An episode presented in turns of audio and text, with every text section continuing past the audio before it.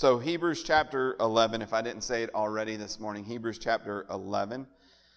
And we're going to be looking at verses 13 through 16. Hebrews 11, verse 13 says, These all died in faith, not having received the things promised, but having seen them and greeted them from afar, and having acknowledged that they were strangers and exiles on the earth. For people who speak thus make it clear that they are seeking a homeland. If they had been thinking about that land from which they had gone out, they would have had opportunity to return.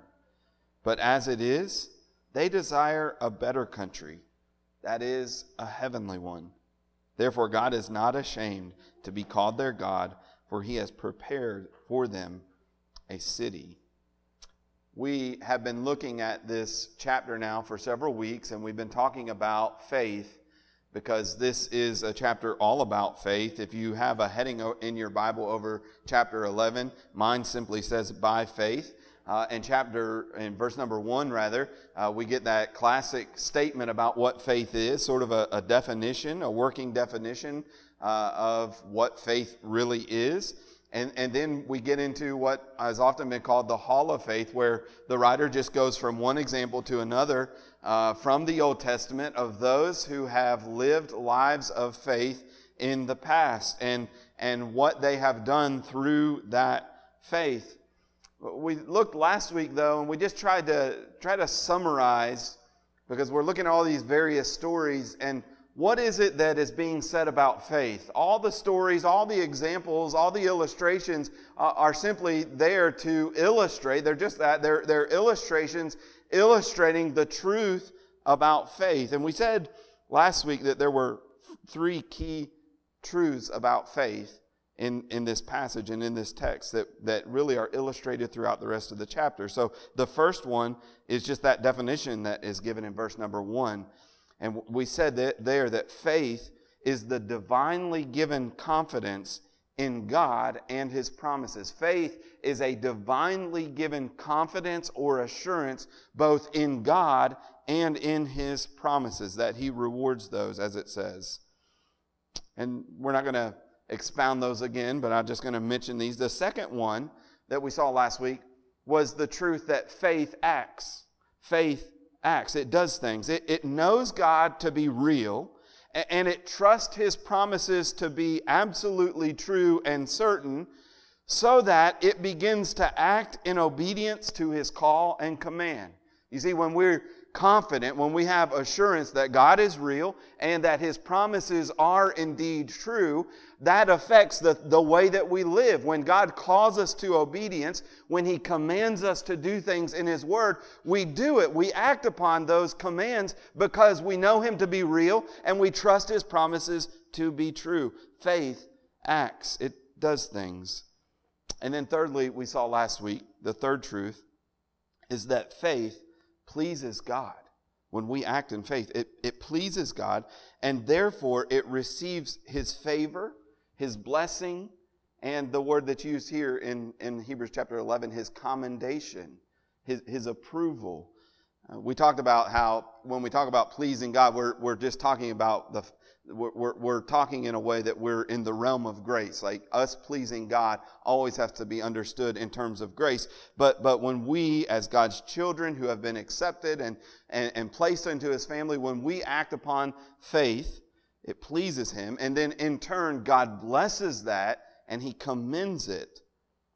I want to add a fourth truth. Are you ready this morning? A fourth truth uh, about faith, and that's what we're going to talk about this morning. The, the fourth truth is this faith looks to the future, specifically eternity and heaven for the fulfillment of God's promises.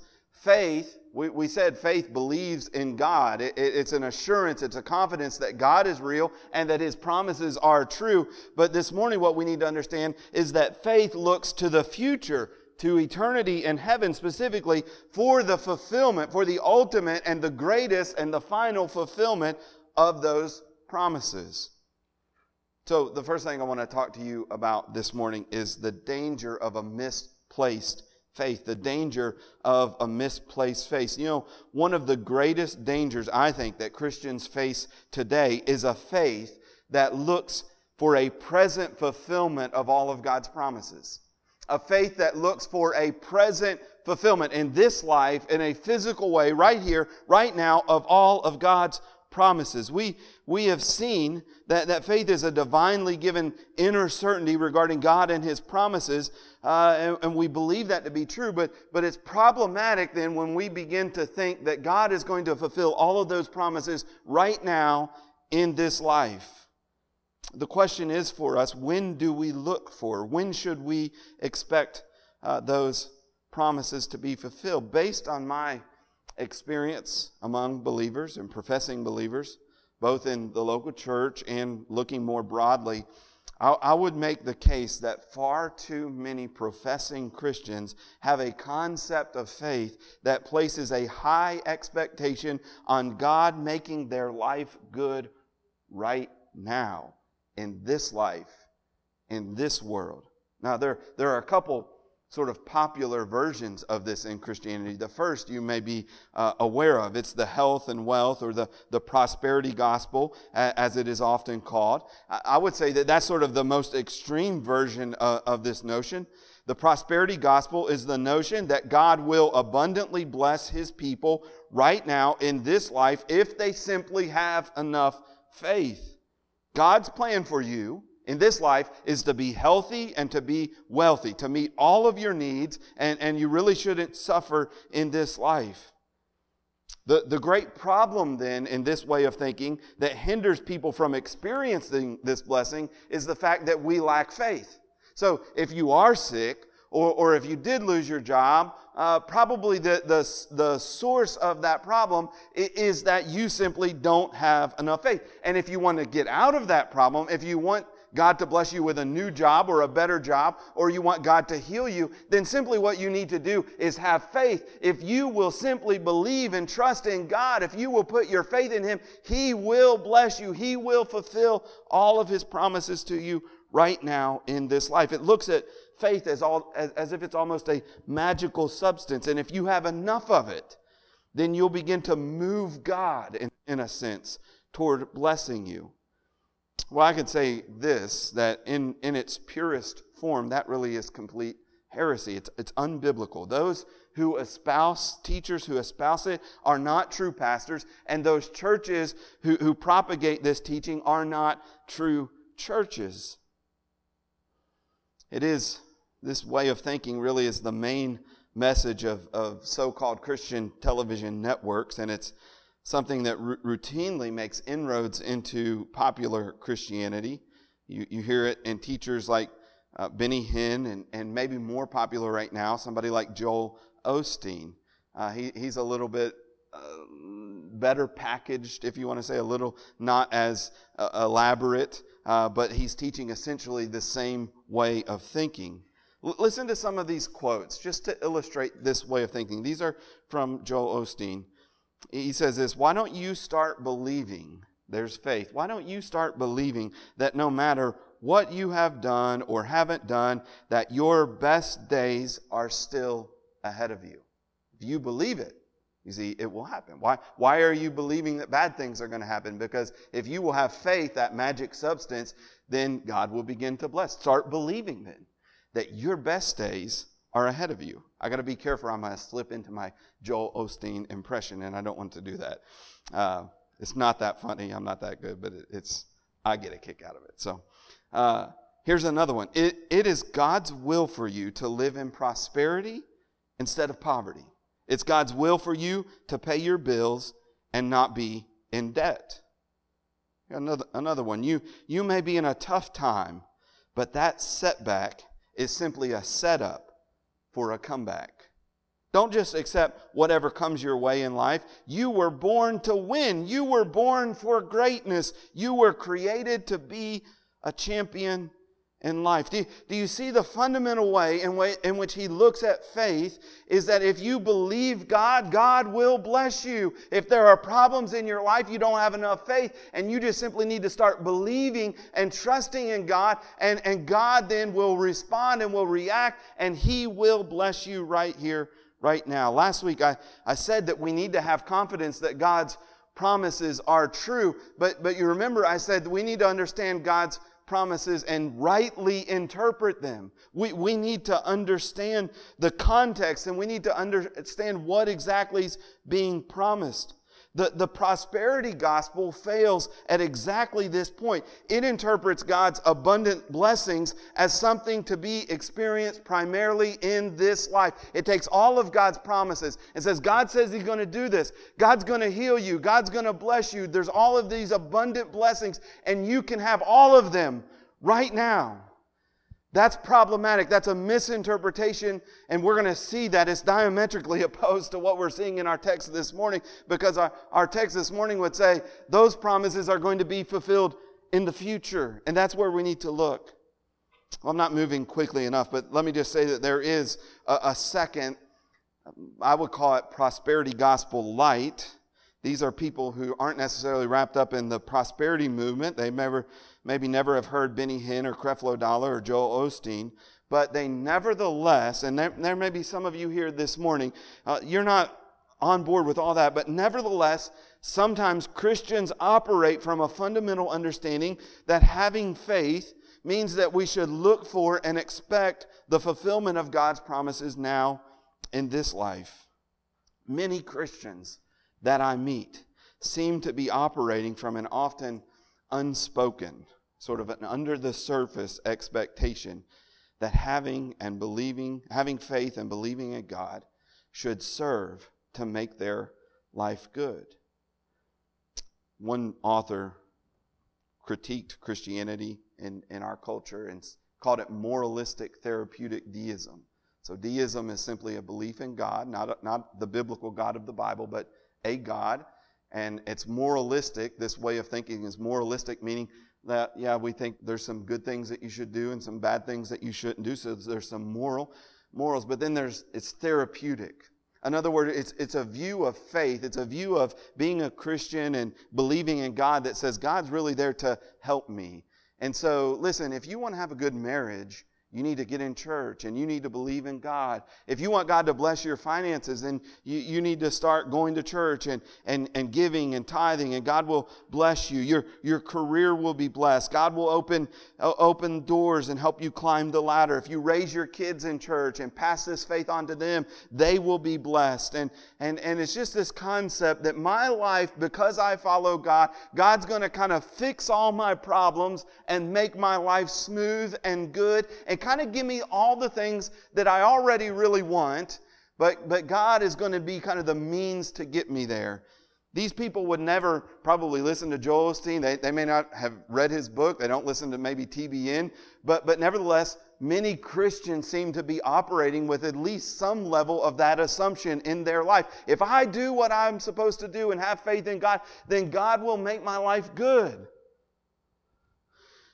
That's not what we see in this text. I would say that people who operate with this expectation are completely unprepared to deal with prolonged suffering. I said that this is one of the, the biggest dangers facing Christians today. And, and, and you might ask, why, why would you say that's one of the biggest dangers? Well, what happens when a person who's operating with this assumption, that my faith in God means that my life should be smooth. My husband should love me. My family should, everything should operate. I should have a good job. My, my kids will do what I think they ought to do and they'll be successful in life. What, what happens when a person who's operating with those kinds of assumptions begins to experience suffering in, in this life? I, I, there are typically two responses, or there are two typical responses. Perhaps there's more, but, but there's two that I see. One, one is that people abandon the faith. This isn't what I signed up for. You mean that I'm following Christ? I'm being a Christian? I'm giving to the church and I lose my job? Like, I, I'm trying to follow Christ and it's causing problems in my family? This doesn't, this doesn't make sense. And so people will then be tend, tend to just say, well, I'm just going to give up. Why would I do this if, if it's not going to fix my problems? The other is that people don't completely throw away their faith, but they don't have a category to understand this, and so they live out their days, their Christian life, in disappointment. This is more so what I see. I, I, see Christians who are disappointed.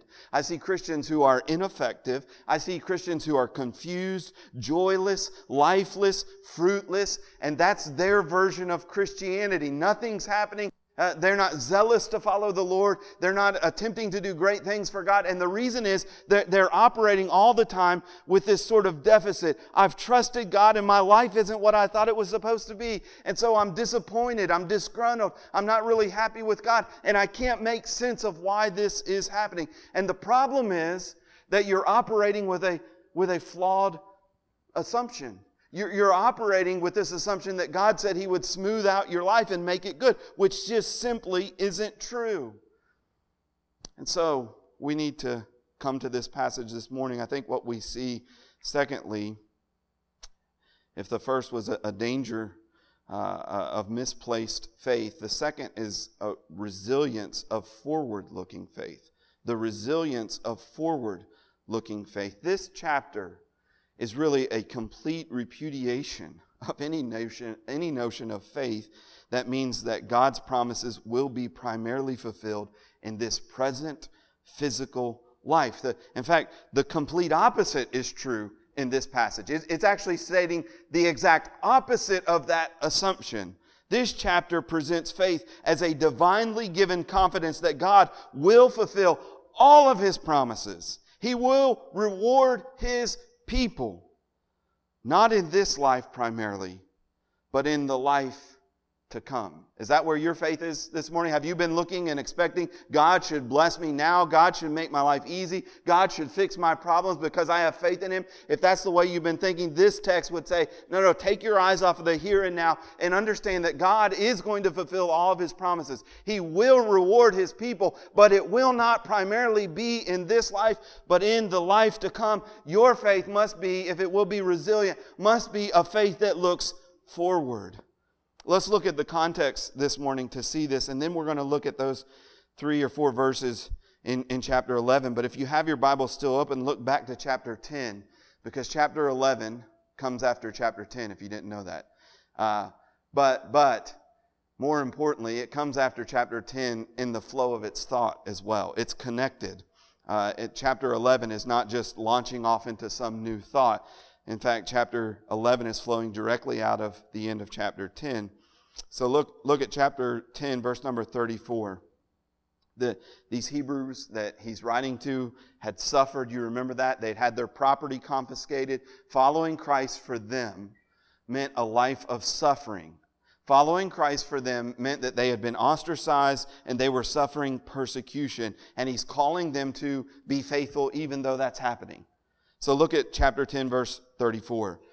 For you had compassion on those in prison, meaning those in prison because of their faith in Christ. And you joyfully accepted the plundering of your property. Right? What, what would Joel Osteen say to that person? Right? Your, your property's been plundered. Joel Osteen would, would maybe say, Why don't you start believing that no matter what you have or haven't done, your best days are still ahead of you? Is that, is that what's coming up after chapter 10, verse 34? Is that, is that verse 35? Is that what it, the, the apostle writes to him and says? Hey, the problem is you don't have enough faith. And if you had faith, God would open the windows of heaven and pour out his blessing, and everything would be changed in, in your life. No, that's not what he says. You had compassion on those in prison, and you joyfully accepted the plundering of your property. People are, are taking your property, it's being confiscated because you're following Christ, and you were joyful in that moment. How could that be? He says, Since you knew that you yourselves had a better possession and an abiding one. It's, you, you willingly accepted that. You joyfully accepted it when your property was plundered. And the reason you did is because you were looking forward. You knew that God had something for you in the future. You knew that God was going to restore all that in eternity in heaven. He was going to give you something far greater than anything that you lost in this life. Verse 35 Therefore, do not throw away your confidence, which has a great reward. Your confidence now has a great reward. God is going to reward it, but it isn't probably going to be next week or next month or maybe even not next year. It's going to be in eternity. Verse 36 For you have need of endurance, so that when you have done the will of God, you may receive what is promised. So he's saying, Hey, you, you've been called to suffer right now. They've put some of you in prison and, and the rest of you have identified with them. And, and for others of you, they've taken your property because you're following Christ and, and you've done that. You need to endure. You need to keep following Christ. You need to remain faithful because what's going to happen is that when you have continued to do the will of God, you are going to receive what is promised. When is that? When am I going to receive what is promised? Well, look at verse number 37. For yet, a little while, and the coming one will come and will not delay. You see, he points them to the return of Jesus Christ. That's what you that's when you're going to get your promises. Not not when you just simply muster up enough faith and start believing for good things to happen. Not then. No, no, when Jesus returns, he's going to give you everything that God promised. So so look forward to that day. Don't set your hope on on things now. You need to, essentially, this is what he says you need to continue to endure this suffering as long as it lasts, very possibly throughout the remainder of your life. And don't throw away your confidence in God's promises because when Jesus returns, you will receive all of the promises of God. That's what you and I are called to as well. That wasn't just for them. Is, is that the kind of faith that you have? Is, is, do you have the kind of faith that says, you know, I'm going to continue following, I'm going to continue to be obedient, I'm going to continue trusting the Lord, even though things aren't going well, even though I lost my job, even though I'm having trouble in my family, even though things aren't going the way that I wish that they were going, I'm not going to throw away my confidence. Instead, I'm going to continue trusting the Lord and being obedient to Him. And I'm looking for that day when Jesus returns and when He brings with Him all of the promises of God. You need to have a forward looking faith. That's what chapter 11, verse 1 says in that definition as well. Now, faith is the assurance of things hoped for. Things hoped for are things in the future. Not hoped for like it's coming tomorrow, it's, it's coming in the future, at the, in eternity. It's only a forward looking faith that will endure. As I said, that's the danger. What's the danger? Why is this such an important thing? Because if you don't have a forward looking faith, you're going to live a life of confusion, a, life of fruitlessness as a Christian, and ultimately you may be tempted to just walk away from your faith if you misunderstand it in this way. Well, let's look at Abraham then. Abraham is an example of forward looking faith, he's an exemplar of forward looking faith. You remember we talked about Abraham last week and how God made a promise to him. God appeared to Abraham and Sarah and he made a covenant with them. This covenant, a promise that, that uh, was, was really the beginning of God's plan for redemption. He was going to send Christ, but he was going to work through Abraham and through his family. And so he began enacting that plan 2,000 years ahead of time and he started this plan with, with Abraham. He promised Abraham a couple things specifically. Uh, one was that he would give him descendants. Abraham and Sarah didn't have any children. We talked about last week how God gave them children. But the other thing was land. God was going to make them a nation. He was going to give them these descendants, as, as many as the sand on the seashore. Uh, but he was also going to give them a promised land in which those people could dwell. So there's land and there's descendants. But God called Abraham then to leave his land where he was from, his homeland, and to go live in Canaan, to, to leave the Mesopotamia area and, and go into uh, the, the Canaan land, where, where um, Palestine. And, and Abraham did that. Abraham didn't have all the answers. Abraham didn't have all the details. And, and for the remainder of Abraham's life, it, it tells us in these verses, in verse 8, you see this. Uh, Abraham obeyed when he was called to go out to that place uh, where he was going to receive an, an inheritance, and he went out not knowing where he was going. In verse number 9, he says, He went to live in a land of promise, as in a foreign land, living in tents with Isaac and Jacob heirs with him of the same promise. So he went out, he left his homeland, he left the, his family, and he went with him and his wife, and he went into this promised land, but he didn't just immediately receive it, right? He would just live there as a nomad. He lived, as it says, in tents.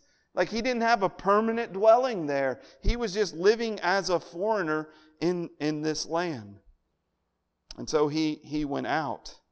What our passage adds to that this morning and what we need to understand is that Abraham, in his lifetime, did not fully receive things that God had promised him. Look at verse number 13.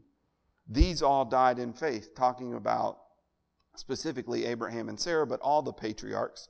These all died in faith, not having received the things promised, but having seen them and greeted them from afar, and having acknowledged that they were strangers and exiles on the earth. Abraham did not receive the things that were promised. And so there's this tension. He, he went out, uh, but he didn't fully receive everything that God had promised to him in this life. So the question is how did Abraham continue to love God and obey God, even though in his life in this earth was not one in which he experienced the fullness of everything that God had promised? Basically, he left his family behind and he went to live in a, in a foreign land in tents. This was not some abundant, blessed life in, in, which all of these great promises and wealth was built up and great houses, and Abraham didn't get to inherit the land uh, in a full sense, right? So, so how was it that Abraham continued to love the Lord and, and obey him? Well, our text helps us see Abraham, first of all, looked forward to heaven. Go back to verse number 10 again. We didn't really hit on this last week, but I'll point it out this week. It says here, For he was looking forward to the city that has foundations, whose designer and builder is God. Abraham was called to leave his family behind and go to live in this foreign land in tents, and he did that with the, this motivation. He understood in verse number 10 that he was looking to a greater city. He, yes, he understood that God was going to give his descendants this land and that they were going to be built and established in this land and build cities and, and all of this stuff. But Abraham didn't get to experience all that. He lived as a foreigner. But, but he was able to go out and to be obedient to God because he was looking beyond that initial fulfillment. He was looking beyond the fact that he was living as a foreigner in this land. He was looking to a greater city. That is the, the new Jerusalem. Abraham looked forward to heaven. This word in, in, in, verse number 10, he was looking forward. This means literally to receive or accept something, uh, but, but secondarily to look for, to expect, or to await. Uh, in other words, I, I'm going to receive it, but it isn't here yet. It's, it's coming. In James chapter 5, verse 7, it talks about the farmer who waits for the precious fruit of the earth. You see, it's been planted, it's, it's growing under the ground, and it's going to grow up, and I'm going to have it. It's coming, but, but I'm waiting for it. I'm looking for it. I'm expecting it to come. And that's the way Abraham was when it came to this heavenly city that he was longing for. He knew it was in, in the future. And that's what enabled him to be radically obedient to God. No matter what God called him to do, he was willing to do it because he was looking to something greater. He was expecting it to come about. This is what faith does. It knows that God reward, God's reward is coming, and so it looks forward, it expects, it awaits what is coming. We see this city that he was looking forward. He was looking forward to the city that has foundations, whose designer and, and builder is, the Lord, it's clear here when he talks about this city that he's talking about heaven, he's talking about the, the new Jerusalem. Abraham understood that God's promises to include something far greater than an earthly city. And that's what enabled him to obey God despite not seeing promises fulfilled. Uh, are you looking forward to heaven? Is that the motivator in your life? Are you looking forward to promises beyond this life? You see, if your view of God is just simply that he, he ought to just make this life good and He ought to fulfill all of His promises right now, you're going to be sorely, sorely disappointed.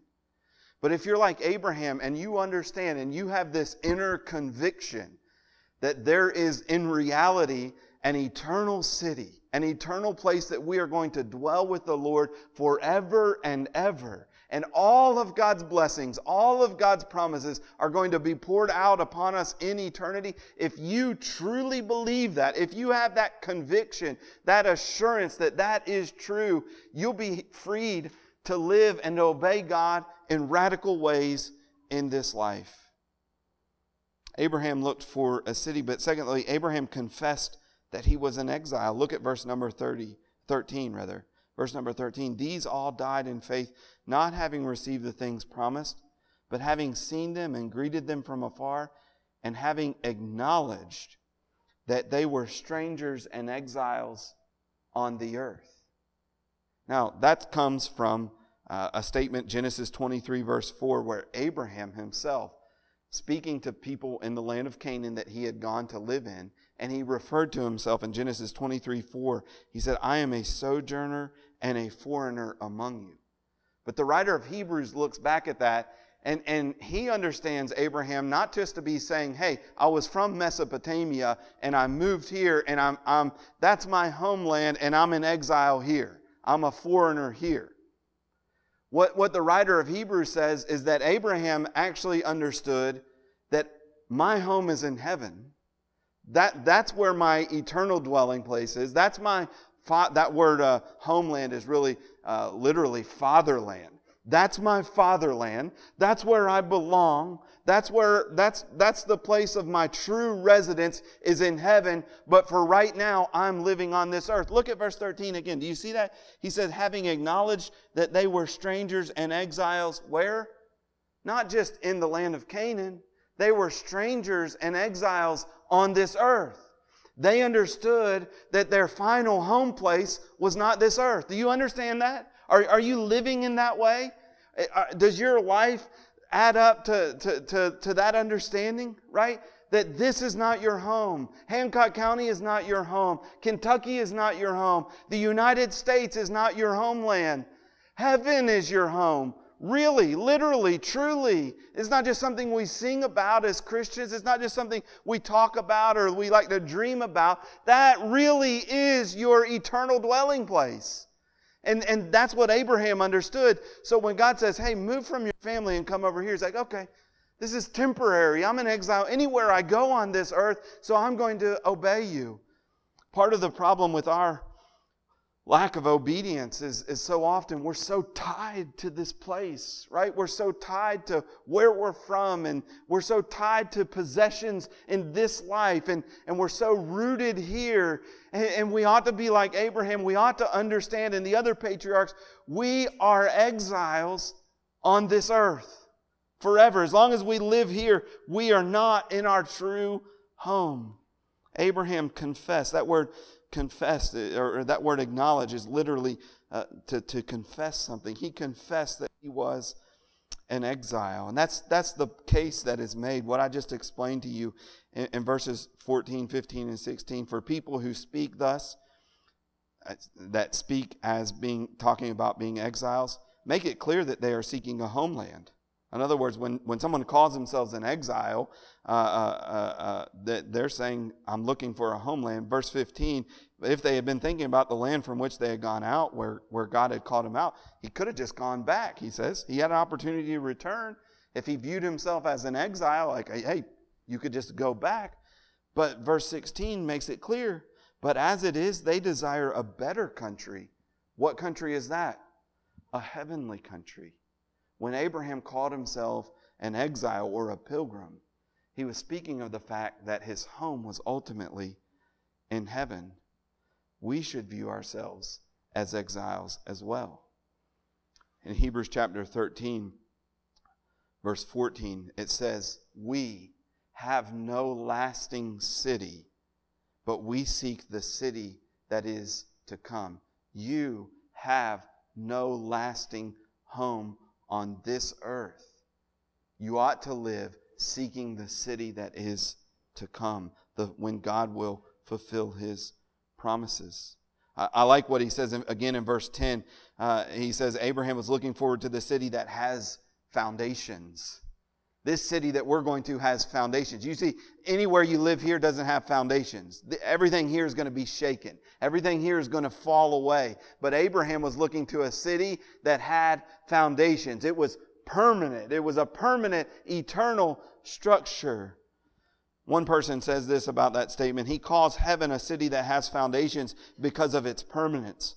For in the world there is nothing but what is transitory and fading. Now, whatever is formed by men, whatever city is built by men, is like its authors unstable. So also is the perpetuity of the heavenly life. It corresponds with the nature of God, its founder. In other words, man made cities are temporary because they're made by temporary people. The city that God builds is permanent because God is eternal. That's where you ought to hang your hopes, is this eternal city, not anything here. Don't lay up, Jesus says, treasures on this earth. this world, John says in the gospel or, or in the first epistle of John, this world is passing away along with its desires. Don't, people, don't put your hope here. Even if God fulfills some of His promises now, even if God gives you a foretaste of them uh, briefly in this life, this is not going to be the place where you experience true and lasting joy.